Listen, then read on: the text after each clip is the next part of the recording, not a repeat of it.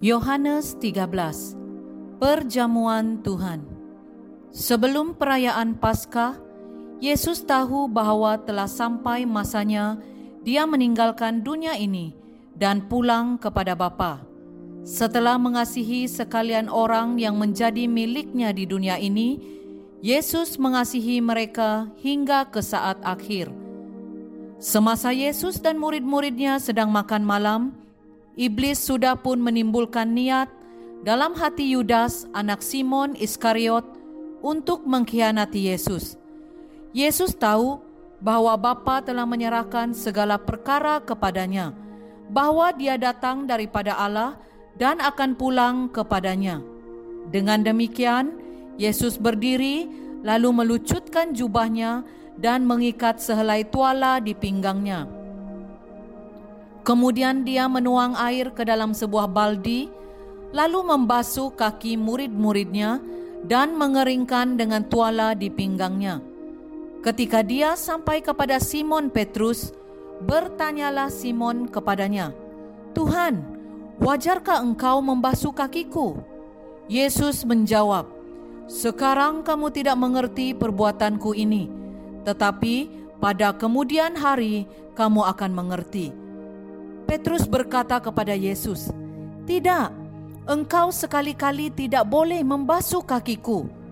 Namun demikian, Yesus menjawab, "Jika aku tidak membasuhmu, kamu tidaklah lagi mempunyai bagian dalam apa yang kulakukan."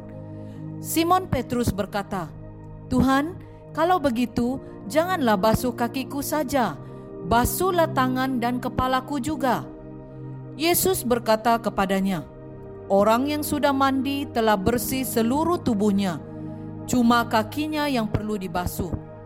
Kamu memang bersih, tetapi bukan semua kamu."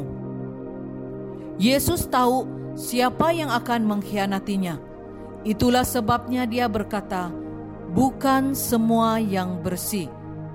Setelah membasuh kaki murid-muridnya, Yesus memakai semula jubahnya dan kembali ke tempatnya di meja. Lalu dia berkata kepada mereka, "Fahamkah kamu apa yang kulakukan untukmu? Kamu memanggilku guru dan Tuhan. Tepatlah panggilanmu itu, karena aku memang guru dan Tuhan. Jika aku sebagai Tuhan dan gurumu sanggup membasuh kaki kamu, maka haruslah kamu saling membasuh kaki sesama sendiri." Aku telah memberi teladan kepada kamu semua. Lakukanlah apa yang telah kulakukan untukmu. Sesungguhnya aku berkata kepadamu, seorang hamba tidak lebih besar daripada tuannya.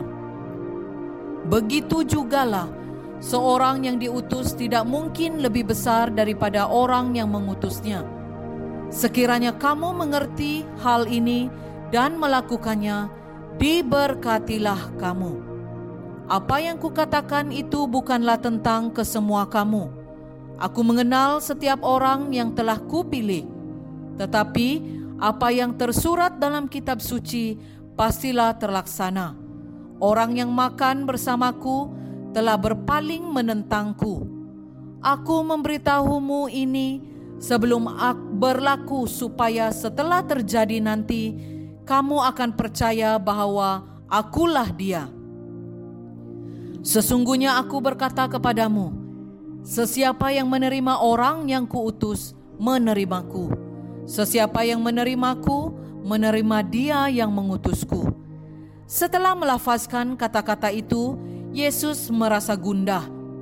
Dia pun berkata dengan terus terang, Sesungguhnya aku berkata kepadamu, seorang daripadamu akan mengkhianatiku.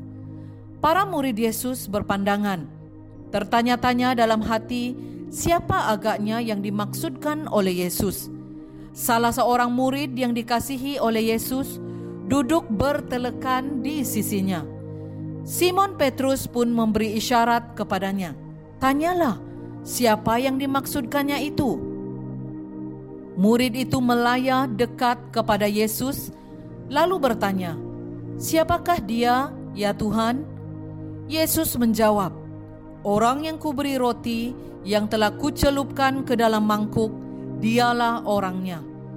Yesus pun mengambil secebis roti, dicelupkannya, lalu diberikannya kepada Yudas anak Simon Iskariot. Sebaik-baik Yudas menerima roti itu, masuklah iblis ke dalam hatinya. Yesus pun berkata kepadanya, "Apa yang hendak kau lakukan, segeralah lakukan." Tiada seorang pun yang makan di situ tahu apa maksudnya Yesus berkata demikian kepada Yudas. Beberapa orang murid Yesus menyangka Yesus menyuruh Yudas membeli bekalan yang diperlukan untuk perayaan Paskah atau memberi sedekah kepada orang miskin karena Yudas yang bertanggung jawab atas uang mereka. Yudas menyambut roti yang dihulurkan oleh Yesus lalu segera pergi. Ketika itu, hari sudah malam. Setelah Yudas pergi, Yesus berkata, "Sekarang Anak Manusia dimuliakan, dan Allah dimuliakan melaluinya. Jika Allah dimuliakan melalui Dia, Dia pun akan memuliakan Dia dalam dirinya segera. Anak-anakku, aku tidak akan lama lagi bersamamu. Kamu akan mencariku, tetapi apa yang telah kukatakan kepada orang Yahudi, kini kukatakan kepadamu juga. Ke mana aku pergi, kamu tidak dapat ikut. Inilah perintah baru yang kuberikan kepadamu. Kasihilah satu sama lain. Sebagaimana aku telah mengasihimu, kasihilah sesama sendiri. Daripada sikapmu yang saling mengasihi itu, semua orang akan tahu bahwa kamu muridku.